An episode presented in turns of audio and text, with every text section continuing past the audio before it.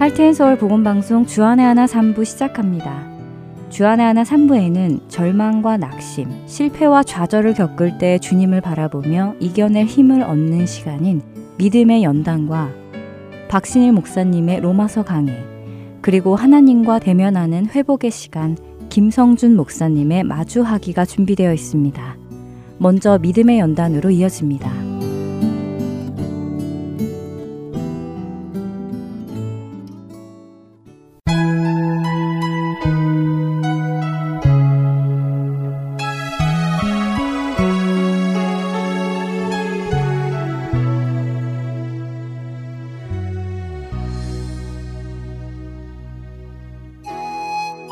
여러분 안녕하세요. 믿음의 연단 진행의 민경은입니다.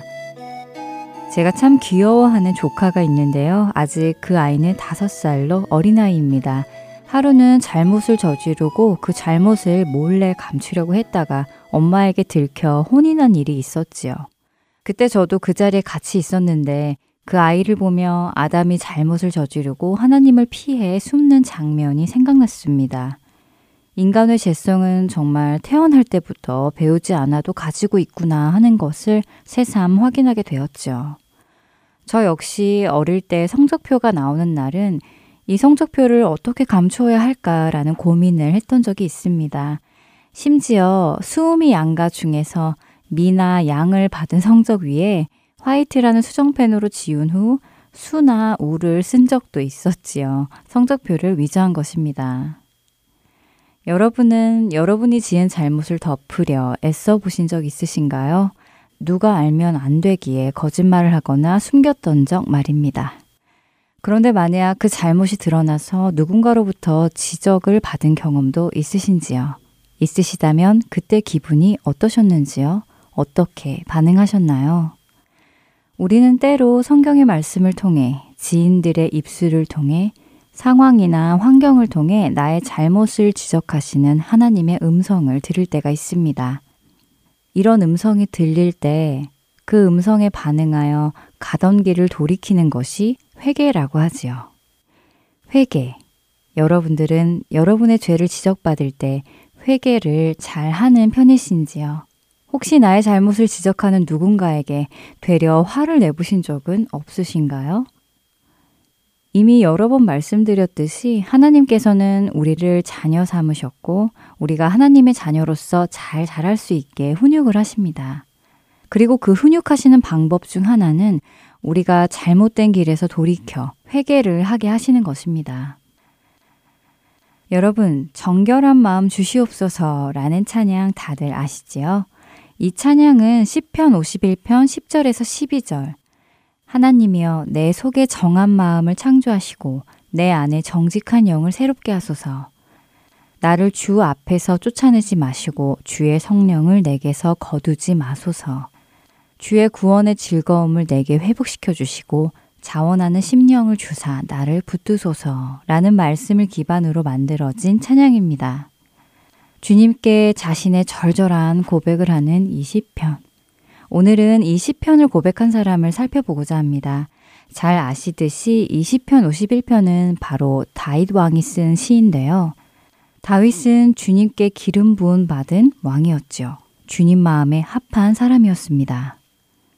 그런데 그가 바세바와 가늠하여 그녀를 임신시키고 이 사실을 숨기고자 바세바의 남편인 우리아를 치열한 전쟁터로 내몰아 죽음을 맞게 합니다.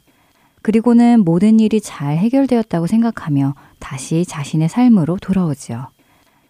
그러나 이처럼 자신의 잘못을 깨닫지 못하고 살아가는 다윗에게 하나님께서는 나단이라는 선지자를 보내십니다. 나단 선지자와 다윗의 대화는 사무엘하 12장에 잘 나와 있는데요. 간단하게 요약해서 말씀드리자면 이렇습니다. 나단 선지자는 어린 암양 한 마리 있는 가난한 사람과 양과 소가 많은 부한 사람을 비유하며 이야기를 시작합니다. 양과 소가 많은 부한 사람에게 어느 날 나그네가 찾아왔는데 이 부한 사람이 자신의 것으로 나그네를 대접하지 않고 가난한 사람의 어린 암양을 뺏어와서 나그네를 대접했다고 하지요.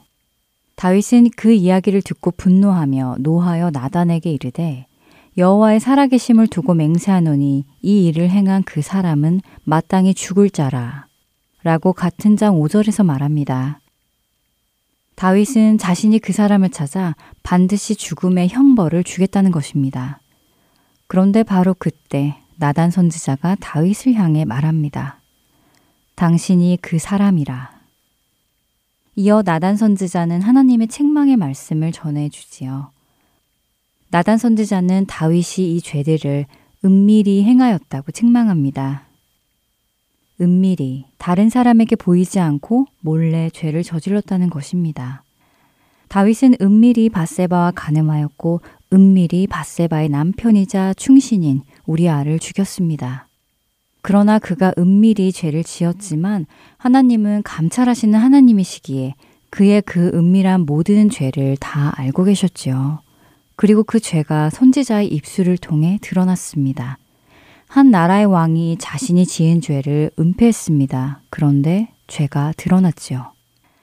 죄가 드러난 왕의 반응은 어떠했을까요? 여러분이 왕이셨다면 어떤 반응을 보였을 것 같으신가요? 아니, 왕이 아니더라도 지금 여러분의 은밀한 죄를 누군가 지적한다면 여러분은 어떤 반응을 보이실 것 같으신지요? 사무엘라 12장 13절입니다. 다윗이 나단에게 이르되 내가 여호와께 죄를 범하였노라. 다윗은 자신의 죄를 지적받자 변명하지 않았습니다. 내가 그날 우연히 밖을 바라보았는데 그녀가 목욕을 하고 있어서 어쩔 수 없이 그랬다고 변명하지 않았습니다. 우리아 장군을 어떻게든 술을 먹여보려 했는데 그가 마시지 않아 하는 수 없이 그를 전쟁터로 보냈다고 하지 않았습니다. 우리아가 내가 준 술만 먹었어도 그가 자신의 아내와 동침만 했어도 그는 죽지 않았을 것이라고 변명하지 않았지요. 다이 왕은 나단 선지자의 지적에 자신의 죄를 바로 인정하며 엎드립니다. 그리고 그는 시편 51편의 고백을 통해 자신의 죄를 인정하고 용서를 구하며 회개의 기도를 드립니다. 그는 나단 선지자의 지적을 통해 부끄러운 자신의 죄를 인정하고 회개하는 연단의 과정을 겪었습니다. 다니엘 12장 10절은 이렇게 말씀하십니다. 많은 사람이 연단을 받아 스스로 정결하게 하며 희게 할 것이나 악한 사람은 악을 행하리니 악한 자는 아무것도 깨닫지 못하되 오직 지혜 있는 자는 깨달으리라. 지적을 받아들일 수 있는 사람은 겸손한 사람입니다. 교만한 사람은 지적을 받아들일 수 없습니다. 하나님은 우리의 죄를 지적하십니다. 그러나 그것은 정죄가 아니라 우리를 낮추시고 겸손하게 하심으로 정결하게 하시는 작업입니다. 주님의 연단 속에서 겸손해지는 우리가 되기를 소망하며 믿음의 연단 여기에서 마치겠습니다. 다음 시간에 뵙겠습니다. 안녕히 계세요.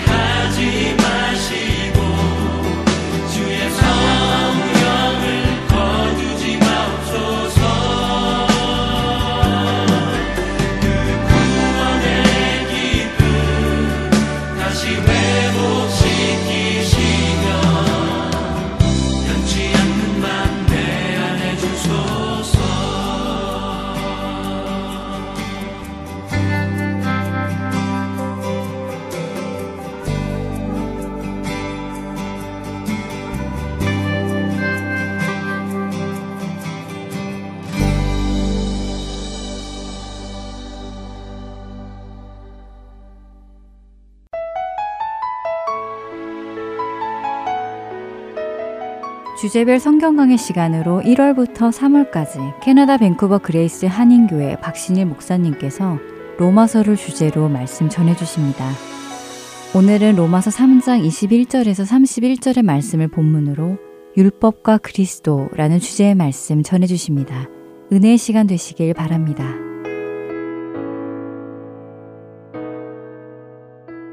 로마서 3장 21절로 오늘 31절까지 말씀인데 21절 22절을 봉독하겠습니다. 이제는 율법에 하나님의 한 의가 나타났으니 율법과 선지자들에게 증거를 받은 것이라 곧 예수 그리스도를 믿음으로 말미암아 모든 믿는 자에게 미치는 하나님의 의니 차별이 없느니라 아멘. 저는 그 신앙, 믿음에 대해서 생각하면서 그런 생각을 해요. 구원받고 주님을 생각할수록 그 사랑이 더 많이 느껴지는 것 같아요. 첫사랑도 중요하지만 그 첫사랑의 깊이를 헤아리는 것도 참 중요합니다. 그래서 저는 성도님이 다 같이 신앙생활을 계속해 나갈수록 하나님이 우리에게 베푸신 구원의 사랑을 더 많이 깊이 알아가는 복이 우리의 인생 가운데 있기를 기원합니다. 저는 오늘 그런 마음을 가지고 로마서를 좀 나누고 싶어요. 로마서를 성경의 이 복음에 대해서 그렇게 자세하게 길게 기록해 나가는 이유가 뭘까? 바울은 그 사랑을 자꾸 체험하는 거예요. 그 사랑을 조금 더 자세하게 나누고 싶은 거죠. 3장 21절. 이제는 율법 외에 하나님의 한 의가 나타났으니. 여기서 이제는이란 단어가 중요합니다. 이 이제는이란 단어가 한국말 성경에는 now 이렇게 이제는 번역했지만 영어 성경을 보니까 접속사가 붙어 있다는 거예요, 앞에. 이 접속사를 생략하면 안 돼요, 사실은. 한국말이니까 그냥 생략하고 넘어가지만 실제로 있어요. 그건 뭐냐면 그러나 이제는이에요. 그러면 그러나 앞에 나왔던 말이 뭐냐? 하나님 앞에 우리가 의롭다함을 받을 사람이 아무도 없으나 없었습니다. 하나님의 심판과 진노 아래 우린 들어갈 수밖에 없었습니다. 그러나 이제는 심판과 진노 아래서 벗어날 수 있는 길이 열렸습니다를 얘기하는 거예요. 그러므로 그러나 이제는 너무나 중요한 접속사예요. 그러나 맛이라고 하는 것은 심판과 진노 아래 머물 수밖에 없는 우리들에게 그러나 이제는 하나님의 한 의, 많은 다른 여러 종류의 의가 아니라 하나밖에 없어요. 한 의가 하나님이 인정하시는 한 의가 나타났는데 그 의는 어디서부터 온 거냐? 하나님으로부터 온 거예요. 율법과 선지자들에게 증거를 받은 것이라 율법과 선지자라는 단어가 성경에 나올 때는 뭐라고 이해하시면 되냐? 신약의 이 본문이 나오면 구약을 얘기하는 거예요. 즉 하나님의 한 의로우심이 이 땅에 나타났는데 그 의는 사람을 살리는 의는 진노와 심판에 있는 우리를 건져내는 의는 하나님으로부터 왔는데 이것은 구약 성경에서 이미 예고해 왔던 대로 하나님이 성경에서 계속 구약에도 말씀해 오셨던 대로 온 것이라는 거예요. 그러므로 구원 계획을 기록한 것이 성경이죠. 그래서 이 하나님의 한 의가 나타났는데 22절 그 의가 뭐냐 이거예요. 아주 중요한 구절이에요. 곧 예수 그리스도를 믿음으로 말미암아 모든 믿는 자에게 미치는 하나님의 의니 차별이 없느니라. 아, 이 하나님의 의가 하나가 나타났는데, 유일한 의가 나타났는데, 그 의는 누구를 통해 나타났느냐? 예수 그리스도를 통해서 나타났다는 거죠. 어떻게 해야 우리가 하나님의 의를 받을 수가 있느냐? 예수 그리스도를 믿음으로 말미암아. 예수님을 주셨는데 그분을 믿음으로 말미암아 모든 사람에게 다 영향력을 줄 수 있는 하나님의 의니 누가 믿든지 차별이 없느니라. 내 의가 아니라 하나님의 의를 우리가 공급받는 것이기 때문에 차별이 없는 줄로 믿습니다. 그러므로 21절, 22절이 말하는 건 뭐냐? 하나님의 의롭다 하심을 인정받을 것이 없는 죄로 인해 진노와 심판 아래 있는 우리들에게 하나님의 의가 위로부터 온 거예요. 예수님을 통해서 온 거예요. 하나님의 의를 완벽하게 사신 분이 오신 거예요. 죄가 없는 분이 이 땅에 오신 거예요. 그래서 그분을 믿을 때 하나님의 의가 나한테 임한다는 거예요, 영향력이. 23절, 24절은요, 로마서 앞과 뒤를 총 정리하는 두 구절이에요. 모든 사람이 죄를 범하였음에 하나님의 영광, 의로우신 하나님의 영원한 생명 있는 그 나라에 우리가 도달하지 못한다는 거예요. 이것이 3장 20절까지 총 정리예요. 한 문장으로. 사람은 하나님의 영광에 들어갈 수 없다. 뭐 때문에? 죄 때문에. 그렇다면 24절은 또 하나의 정리예요. 다 같이 한번 읽어볼까요? 그리스도 예수 안에 있는 구속으로 말미암아 하나님의 은혜로 값없이 의롭다 하심을 얻은 자 되었느니라. 23절은 모든 사람이 죄인이라는 것을 얘기해서 하나님의 영원한 생명에 들어갈 수 없는 것을 강조했다면 24절은 뭘 정리하는 거냐? 앞으로 올 말씀을 정리하는 거예요. 우리 죄를 대신해서 우리 죄값을 맡아주신 희생, 그리스도 예수 안에 있는 구속, 어디에서 이 일을 이루셨냐? 십자가에서. 그 그리스도 예수 안에 있는 구속으로 말미암아 하나님의 뭐로? 은혜로 믿음이 있다고 구원받는 것이 아니라 은혜로 이 구원의 길을 열어주셨기 때문에 그것을 믿을 때 구원이 오는 거예요. 하나님의 사랑과 은혜로 예수님을 보내주셔서 우리는 아무것도 구원받을 만한 유만한 일도 행한 것이 없는데 아무 값 없이 아무 대가 없이 그러나 그분은 죽으심으로 우리가 의롭다함을 얻은 자가 되었느니라. 그러니까 23절, 24절은 로마서의 총정리예요. 23절은 뭐예요? 하나님의 영광에 이르지 못하는 진노와 심판 아래 있다는 걸 깨달아가는 거예요. 그런데 그것도 깨닫지만 또 하나 깨달을 것은 진노와 심판 아래 있게 됐다고 망했다고 절망만 하고 있지 말라는 거예요. 우리를 그리스도께서 살리셨다. 이 얘기를 하는 거예요. 진정한 믿음을 가지려면 두 가지를 깨달아야 돼. 하나는 뭐냐? 내가 하나님 앞에 죽을 죄인이라는 걸 깨달아야 돼요. 성경을 읽으면서 죄인됨을 깨닫지 못하면 구원을 받을 수가 없는 거죠. 왜? 구원이 안 필요한데 왜 구원을 받아요? 왜 성경이 죄를 강조하느냐? 왜 죄 때문에 진노와 심판받을 걸 강조하느냐? 우리가 망하게 된 것을 알아야 되는 거예요. 신학교 4학년 때 주머니에 있던 돈을 다 잊어버렸어요. 차비가 하나도 없게 됐어요. 학교 기숙사로 돌아오려는데 차비가 있어야죠. 버스비가 없는 거예요. 아예 없어요. 도둑 맞아서. 어떻게 해야 기숙사로 돌아갈 수 있어요? 다행히 동전이 있어서 10원짜리가. 제가 별 생각이 다 들더라고요. 그래가지고 국어를 해볼까? 없어 보면 도움을 요청하잖아요. 그래서 동전으로 전화해가지고요. 거기 제일 가까운 사람, 아파트에 있는 사람, 아는 사람 전화번호 아는 사람이 딱 하나 있어요. 그 집에 전화했어요. 그래서 교회 선생님이 나왔어요. 돈 빌려단다는 말을 못 하겠는 거예요. 차비 없다는 말 하려면 창피하잖아요, 이게. 왜 없냐고 물어볼 수 있잖아요. 차비 빌리려고요. 한 10분을 뜸을 들여서 결국 빌려가지고 학교로 돌아왔어요. 사람은 가난해야 구걸할 수 있는 거예요. 성경은 우리를 영적으로 철저하게 비참함을 얘기하는 거예요.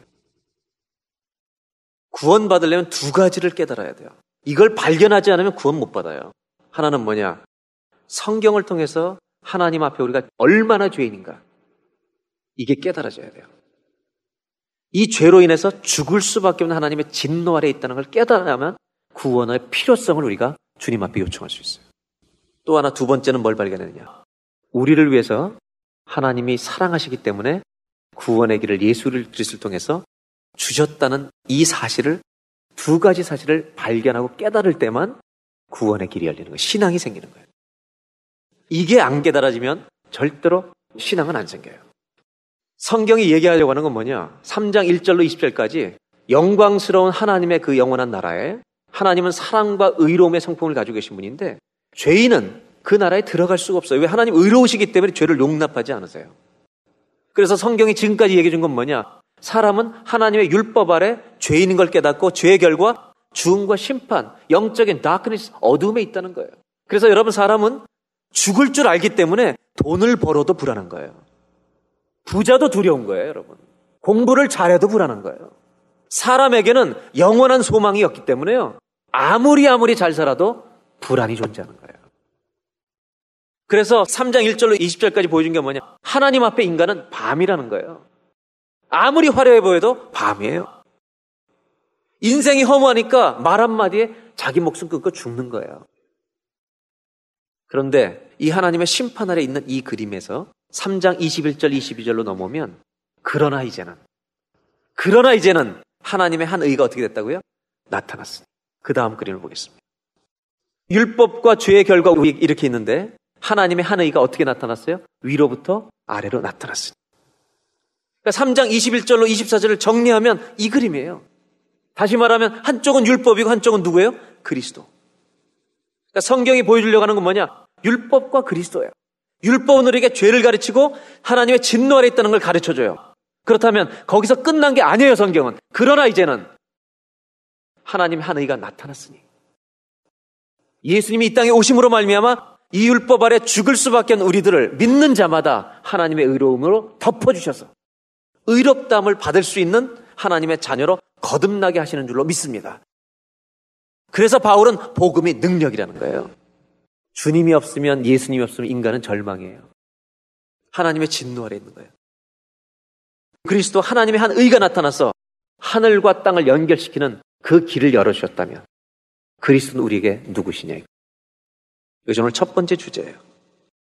예수 그리스도는 인간의 절망에 대한 하나님의 해답입니다. Jesus is the answer. 예수님만이 해답인 거예요.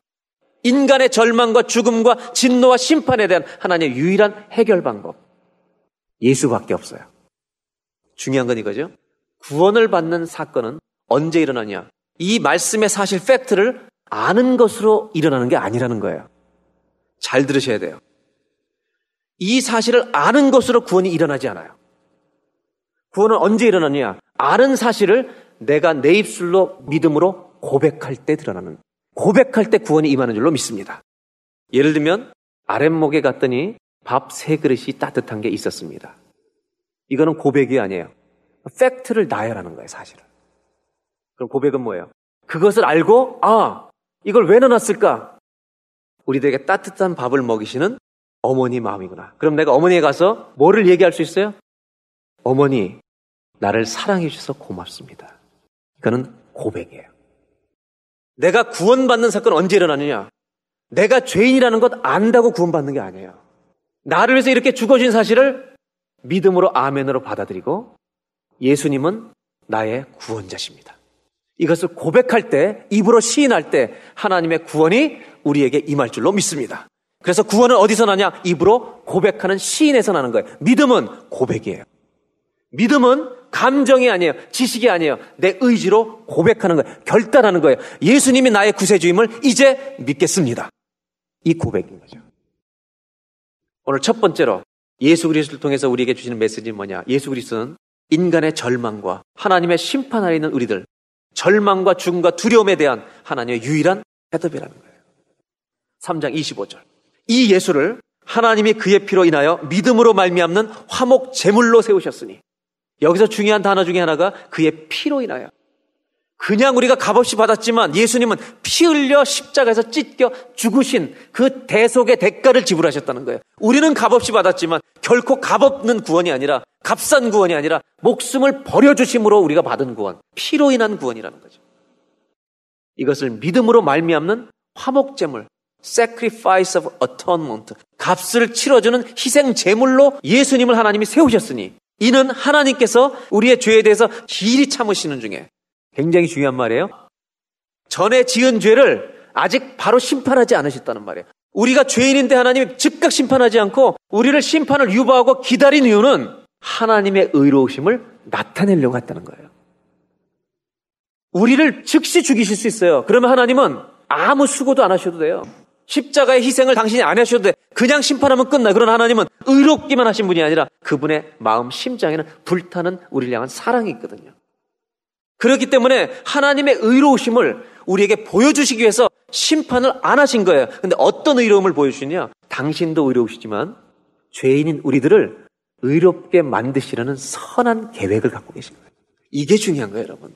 의로운 사람은요, 나만 의로운 게 아니에요. 남도 의롭게 만들고 싶은 거예요.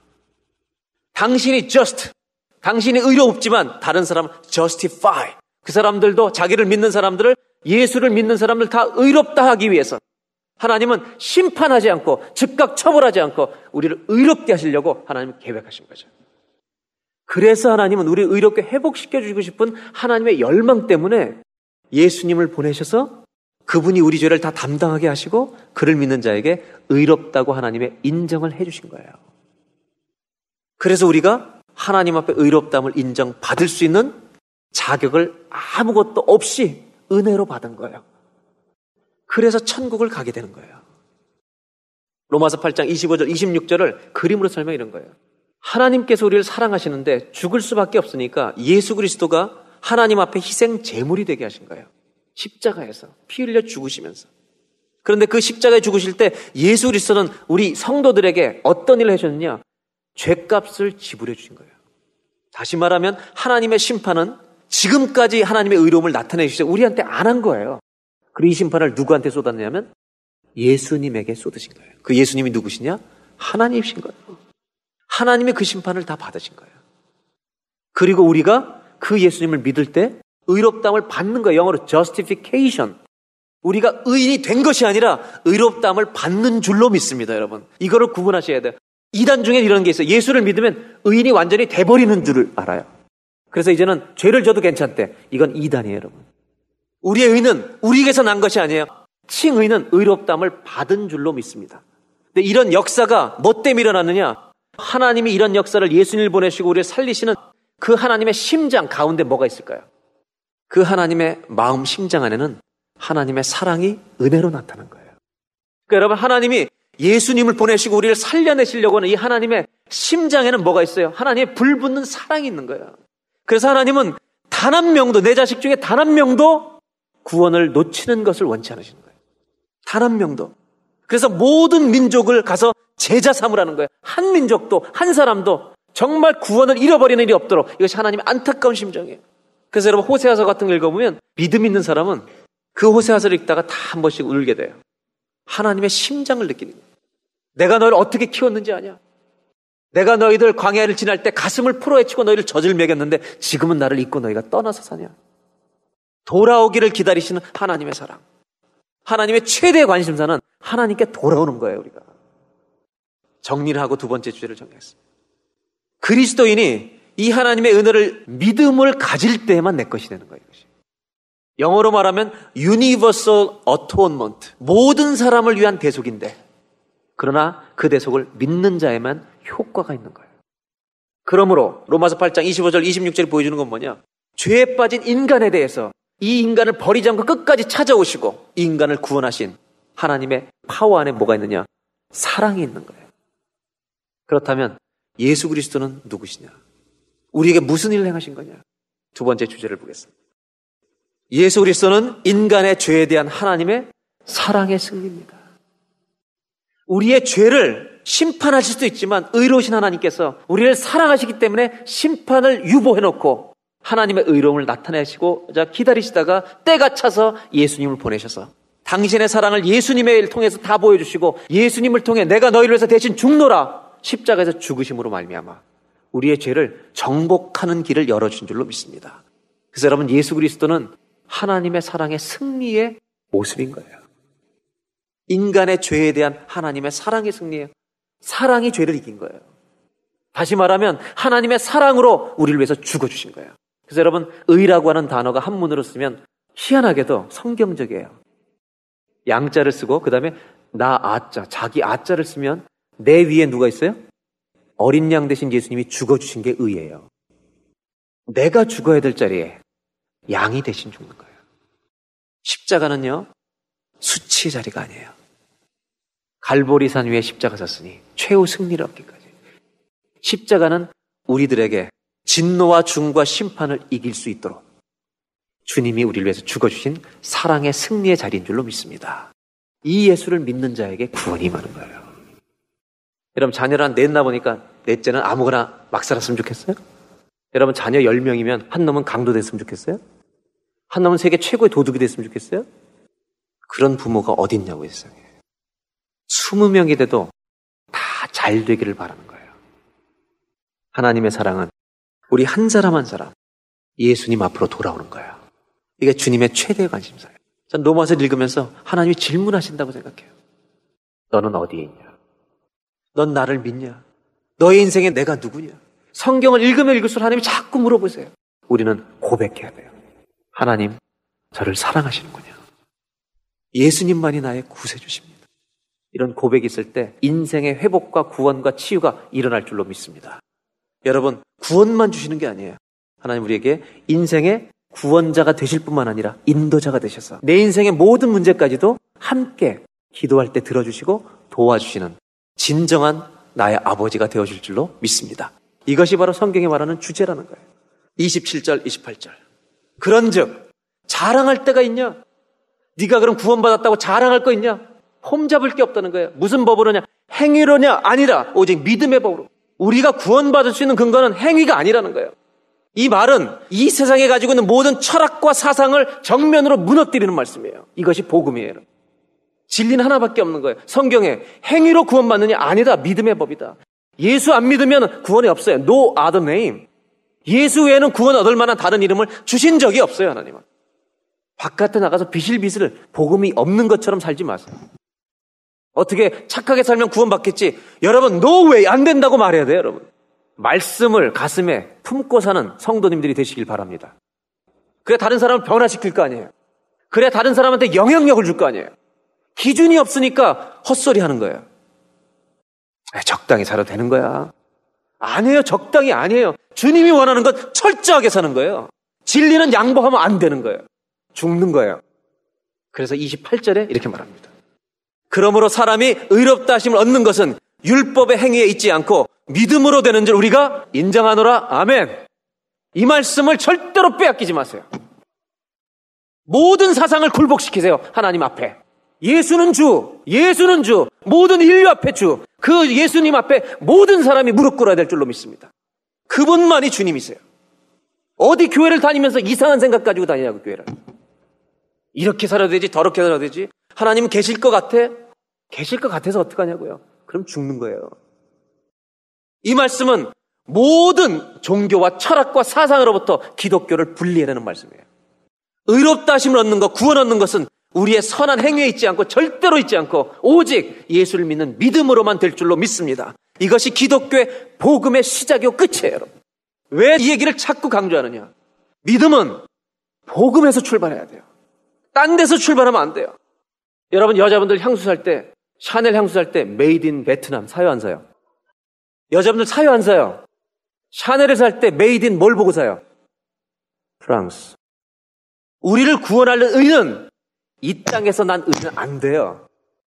made in 캐나다 안 돼요. made in the world 안 되는 거예요. 우리를 구원한 의는 made in heaven이에요. Heaven. 하나님으로부터 온 의만 우리를 구원할 수 있는 거예요. 그분은 예수밖에 없어요. 그래서 로마서 10장 1절에 사도 바울은 유대인들이 구원받기를 너무나 원했어요. 이스라엘 사람들이 구원 못 받으니까. 예수를 못 만나면 구원 못 받으니까. 지멋대로 사니까. 그래 놓고 종교성은 있어서 열심히 산다 그러면 안 되는 거예요, 그거는. 로마서 10장 1절에 바울은 그래서 이렇게 얘기를 해요. 자기 동족의 구원을 위해서. 10장 1절을 보겠습니다. 형제들아, 내 마음에 원하는 바와 하나님께 구하는 바는 이스라엘을 위함이니 곧 저희로 구원을 얻게 합니다. 그들이 구원받았으면 좋겠어요. 하나님을 아는데 구원을 못 받았어요. 2절, 왜요? 내가 증거하노니 저희가 하나님께 열심히 있으나 지식을 쫓은 것이 아니라. 여러분, 사도 바울이 유대인이잖아요. 자기가 예수 못 만났었잖아요. 그러나 율법 얼마나 지키려고 애썼어요. 성현경 목사님이라고 여기 DTS 때문에 오시는데 이 성 목사님이 이스라엘 선교사로 10년 있으면서 저한테 정말 이 친구 같은 목사 저한테 해준 얘기가 그예요 자기가 이스라엘 가 살아보니까 하나님 유대인들을 심판하실 수가 없대. 왜냐하면 너무 철저하게 하나님이 살아계신 걸 믿고 산다는 거예요. 예수만 믿으면 얼마나 좋을까? 그러니까 예수를 지금 아직 안 믿지만 저 민족을 버리지 못한다는 거예요. 하나님의 살아계심에 대해서는 철저하다는 거예요. 이스라엘 가보세요. 예루살렘에 가장 비지한 데 가보세요. 안식일이 딱 되면 금요일 저녁 되면 쥐 한 마리 없이 다 사라져요, 사람들이. 안식일을 기억하여 거룩히 지키라. 하나님의 살아계신 믿고 지키는 거예요. 토요일 날 저녁 딱 되잖아요. 시끌벅적 다 몰려 나와요. 우리는 구원받았다고 하면서요. 안 믿는 사람처럼 살아요. 이 정도 열심히 있는데 사도 바울이 얘기하는 키가 뭔지 아세요? 너희들의 열심은 말씀에서 나온 게 아니다 이거예요. 왜 말씀이 중요한지 아세요? 말씀을 믿는 데서 구원이 오기 때문이에요.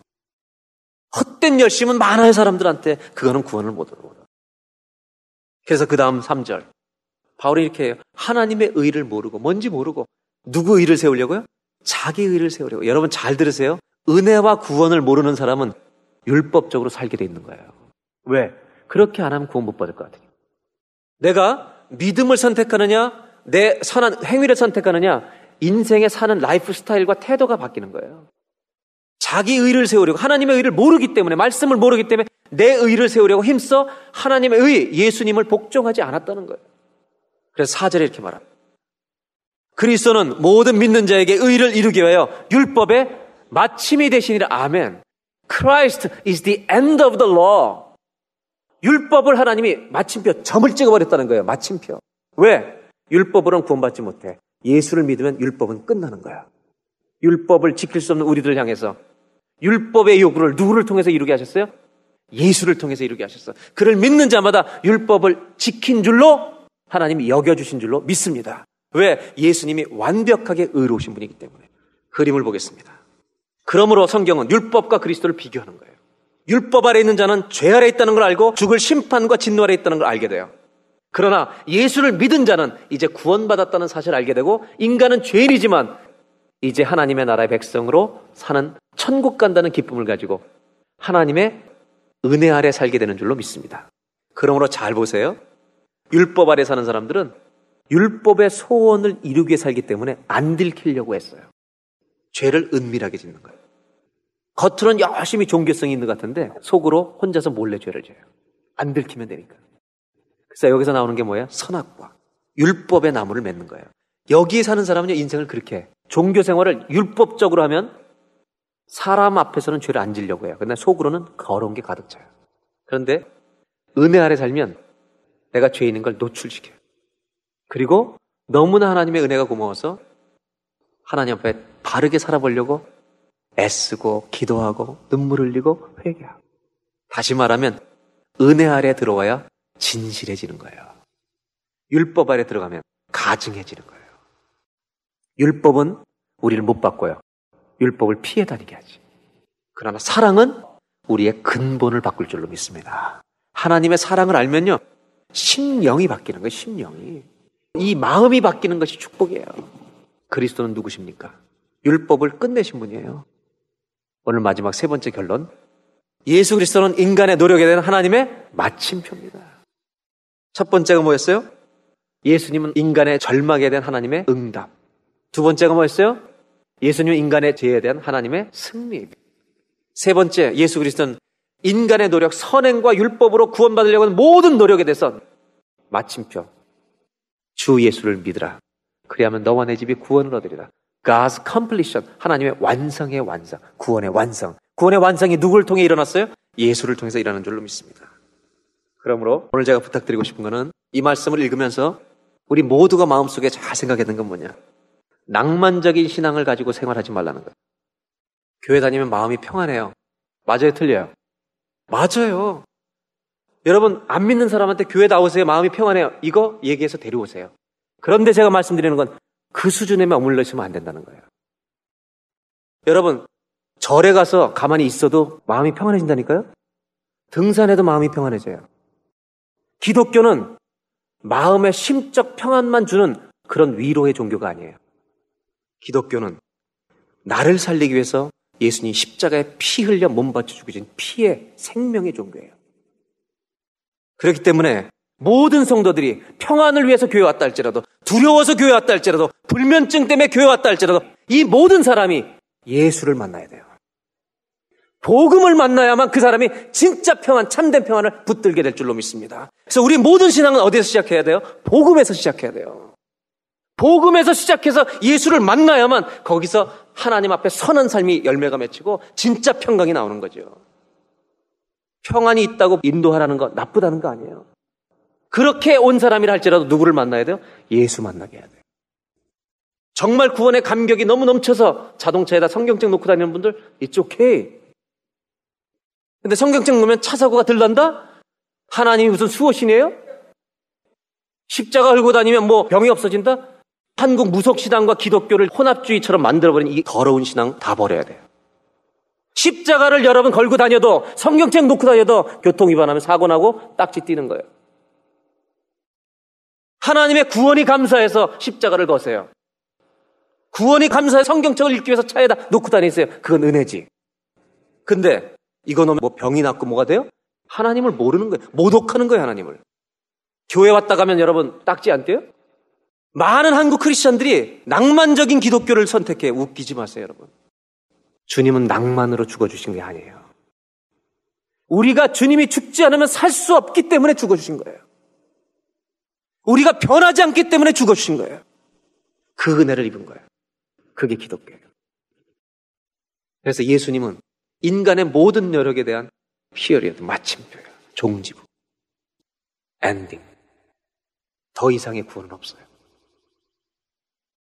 마지막 결론으로 성경을 마무리하겠습니다. 하나님은 홀로 유대인의 하나님 뿐이시냐? 29절. 또 이방인의 하나님은 아니시냐? 진실로 이방인 모든 사람이 하나님 되신다. 이거를 사도벌이 선포해요. 그 다음에 30절. 할례자도 믿음으로 말미암아 또는 무할례자도 믿음으로 말미암아 의롭다 하실 하나님 한 분이시니라. 31절. 그런즉 우리가 믿음으로 말미암아 율법을 폐하느냐 그럴 수 없느니라. 도리어 율법을 굳게 살. 율법의 의를 우리가 이루지 못하는 거 아시고 우리를 대신해서 죽으심으로 은혜로 구원받았다면 이제는 내 마음대로 막 살 거냐? 절대로 그러지 말라는 거예요. 너희들의 의가 안 믿는 사람들의 의보다 더 나아야 되느니라. 우리를 의롭게 만드신 것은 하나님의 거룩한 삶을 살라고 부르신 거예요. 크리스천의 여정에는 세 가지 단계가 있어요. 첫 번째는 예수를 안 믿을 때는 justification, 예수를 믿음으로 말미암아 그 순간에 구원받는 역사가 일어나. 이것을 칭의의 사건, 의롭다고 인정받는 사건이라고 얘기해요.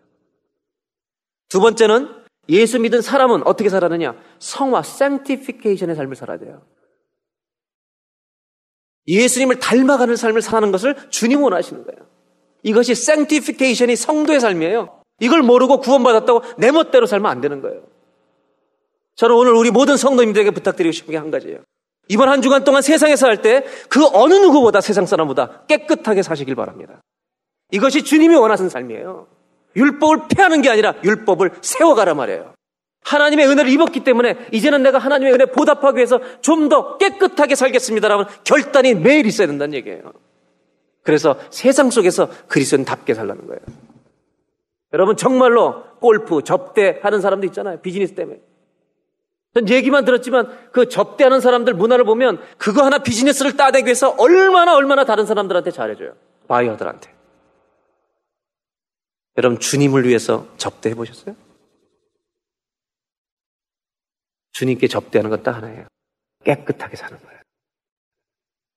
그리고 우리 인생이 마치면 우리 모든 몸은 글로리피케이션. 우리의 몸이 부활의 몸으로 바뀌어서 하나님 나라에 들어가게 될 줄로 믿습니다. 다시 한번 말씀드립니다. 하나님의 우리에게 원하시는 기대가 있어요.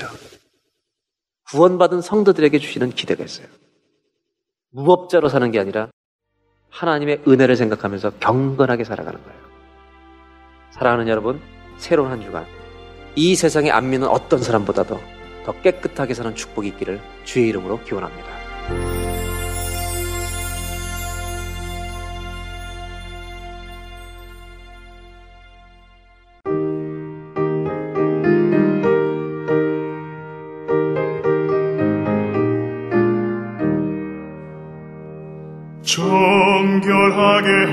셈이 나의 앞에 있도다. 성령께서 권고하심 죄 씻으라 하시네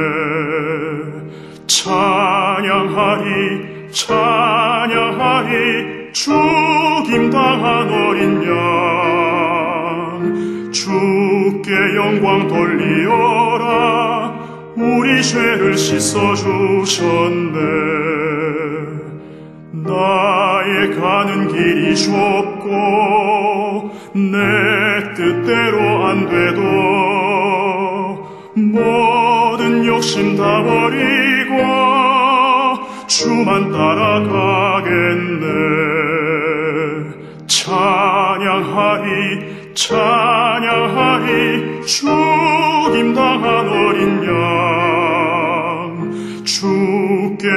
영광 돌리어라. 우리 죄를 씻어주셨네. 나의 마음 재단 위에 불길같이 타올라. 영원토록 찬양하며 주께 영광 돌리네. 찬양하리 찬양하리 죽임당한 어린 양. 주께 영광 돌리어라. 우리 죄를 씻어주셨네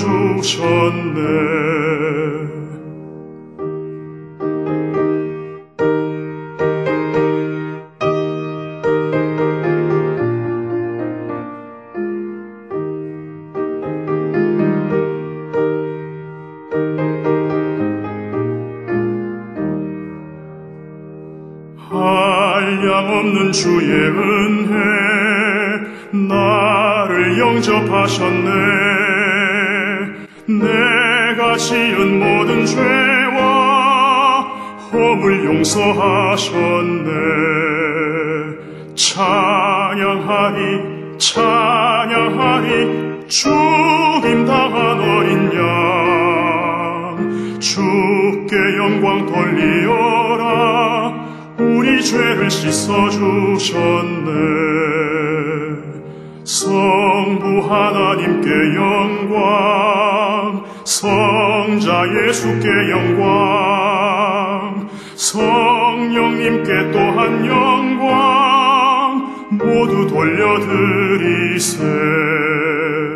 찬양하리 찬양하리 죽임당한 어린 양. 주께 영광 돌리어라 우리 죄를 씻어 주셨네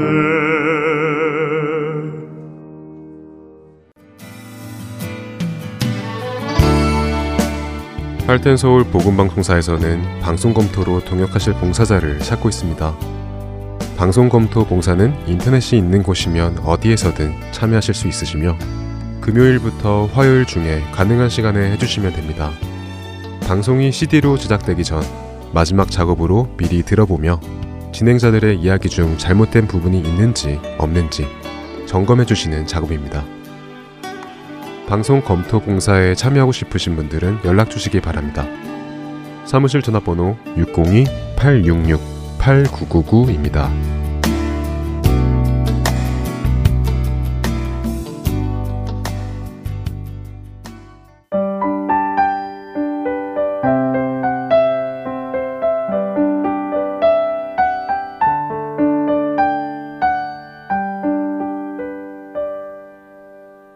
이어서 하나님과 대면하는 시간, 마주하기로 이었습니다.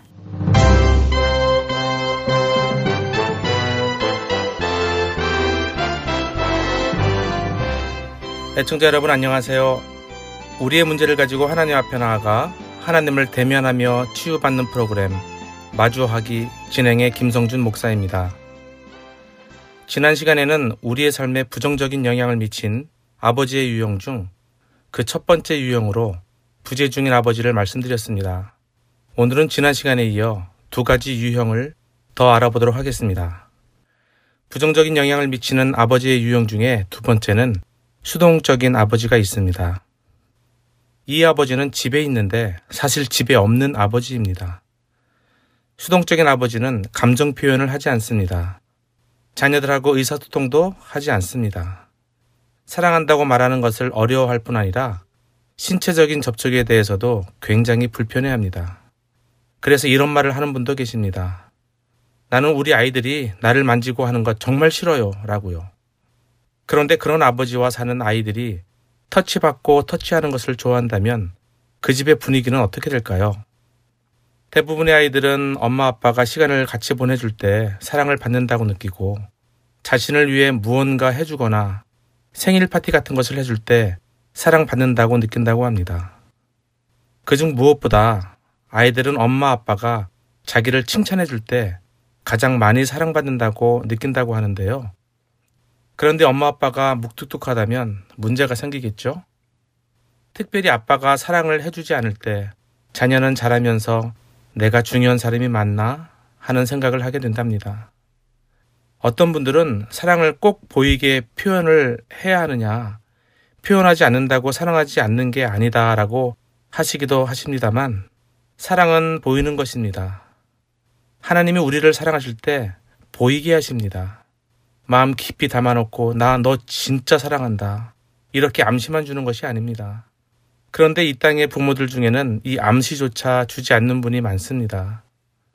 사랑이 보이지 않을 때 아이들이 얼마나 큰 상처를 받습니까? Time is love 란 말 들어보셨습니까? 시간이 사랑이란 뜻이죠. 요즘 부모들 얼마나 바쁩니까? 특히 돈 버느라고 무척 바쁘죠. 그러다 보니 원하는 건 돈으로 다 사줍니다. 그러나 아무리 좋은 것을 사주어도 아이들은 여전히 내적으로 공허할 수밖에 없습니다. 아이들이 원하는 건 함께하는 시간이지 돈으로 산 물건들이 아니기 때문입니다. 샌드라 윌슨이라는 사람이 Heart People, Hurt People이란 책을 썼는데요. 이 책엔 상처를 받은 사람이 상처를 주고 사랑을 못 받으면 사랑을 못 준다고 말합니다. 부모로부터 사랑을 받지 못한 사람은 사랑 탱크가 비어 있기 때문에 누군가에게 사랑을 퍼줄 수도 흘려보낼 수도 없다는 겁니다. 그저 사회바다와도 같이 받아들이기만 하는 것입니다. 이런 사람은 하나님을 바라볼 때 하나님이 자신을 사랑한다는 것을 머리로는 알지만 가슴으로는 못 느낀다는 것입니다. 하나님이 자신에게 거리를 두고 있다고 생각하기 때문이지요. 수동적인 아버지를 가진 사람들은 종종 하나님은 내 인생에 관심이 없어 라고 말하기도 합니다. 이런 사람은 사랑을 표현하는 것이 힘들고 사랑을 어떻게 받아들이는지에 대해서도 어려워합니다. 그러나 하나님은 이렇게 말씀하십니다.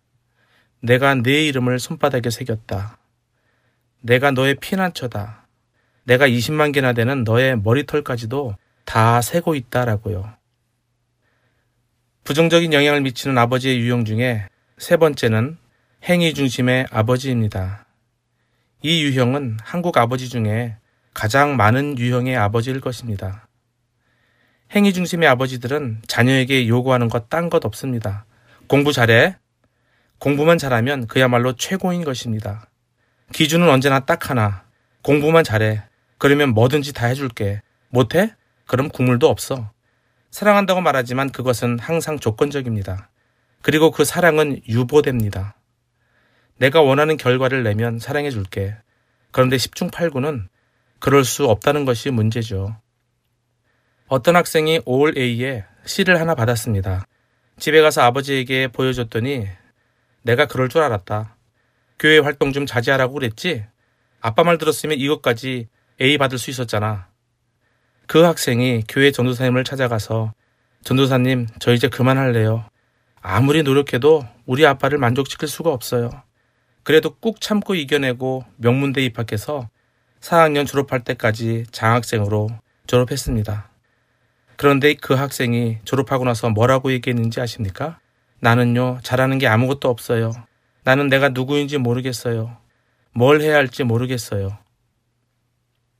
행위 중심적인 아버지들은 계속적으로 자녀들에게 높은 기준을 제시하고 순종할 것을 요구합니다.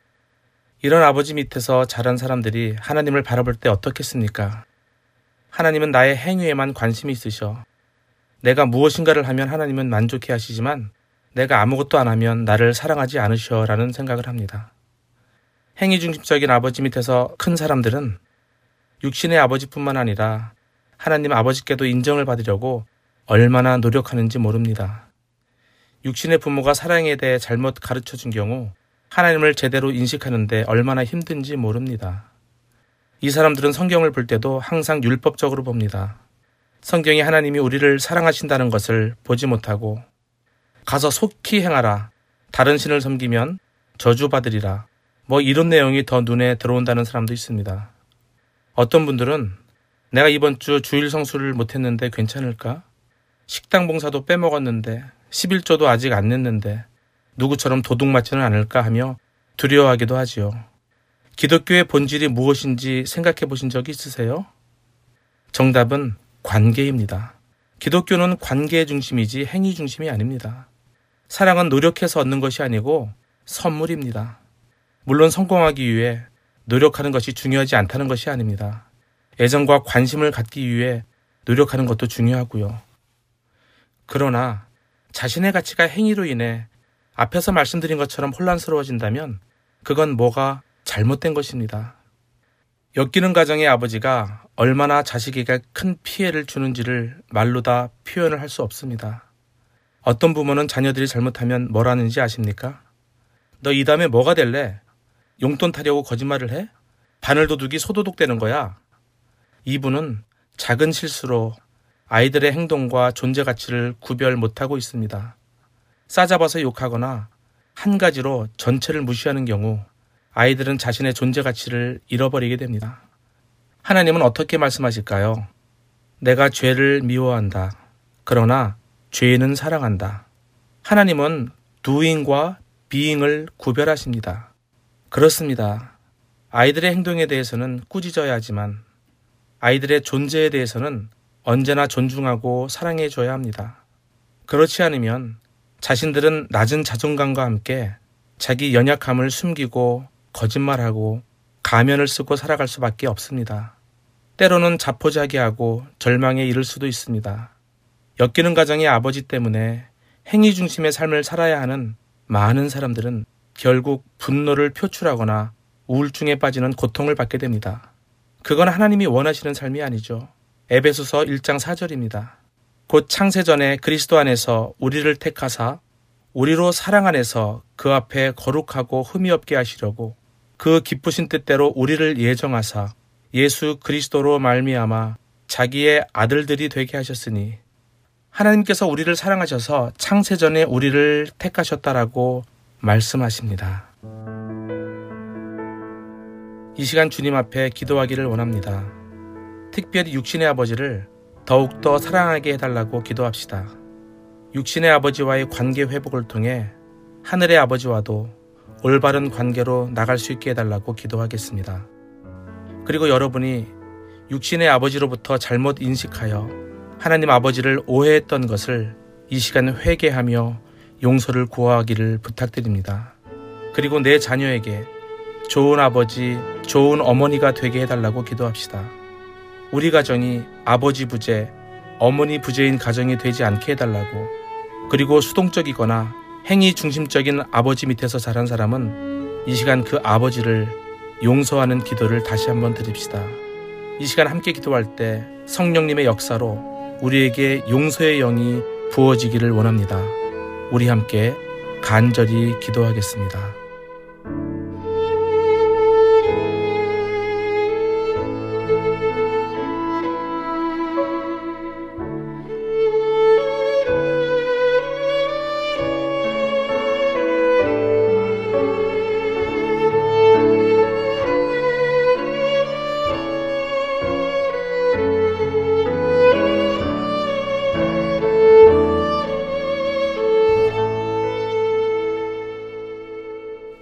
우리의 삶에 부정적인 영향을 미친 아버지의 유형을 더 알아보므로 육신의 아버지와의 관계 회복을 통해 하늘의 아버지와도 올바른 관계로 나갈 수 있게 해달라고 기도했습니다. 다음 시간에는 우리의 삶에 부정적인 영향을 미친 아버지의 유형, 남은 세 가지 유형을 마저 알아보므로 그간 우리가 오해해왔던 하나님 아버지의 마음을 알아가는 시간을 갖겠습니다. 마주하기 다음 시간에 뵙겠습니다.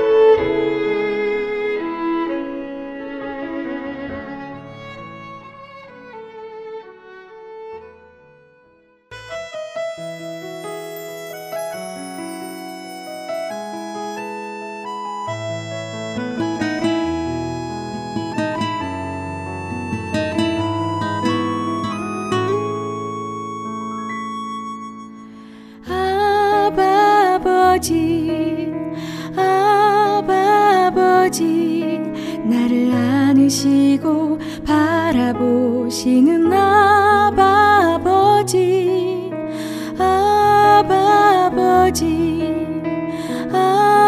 아버지. 나를 도우시고 힘 주시는 아버지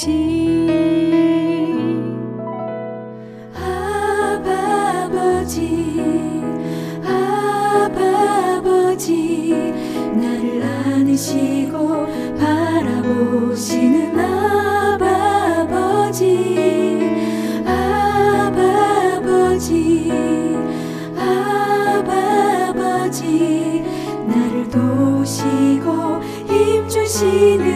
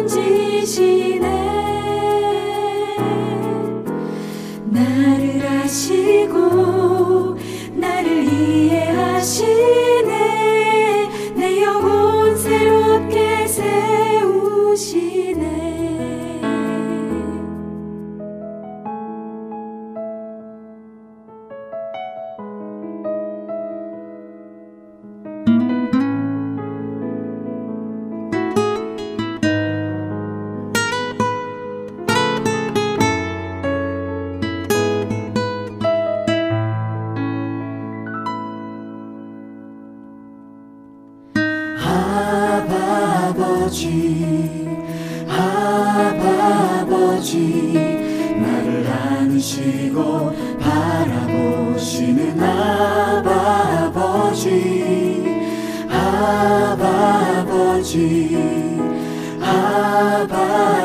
아버지.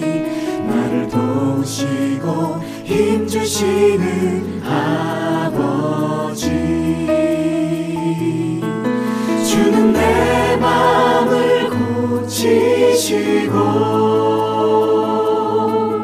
볼 수 없는 상처 만지시네 아시고 나를 이해하시네 내 영혼 새롭게 세우시네 주는 내 맘을 고치시고 볼 수 없는 상처 만지시네 나를 아시고 나를 이해하시네. 내 영혼 새롭게 세우시네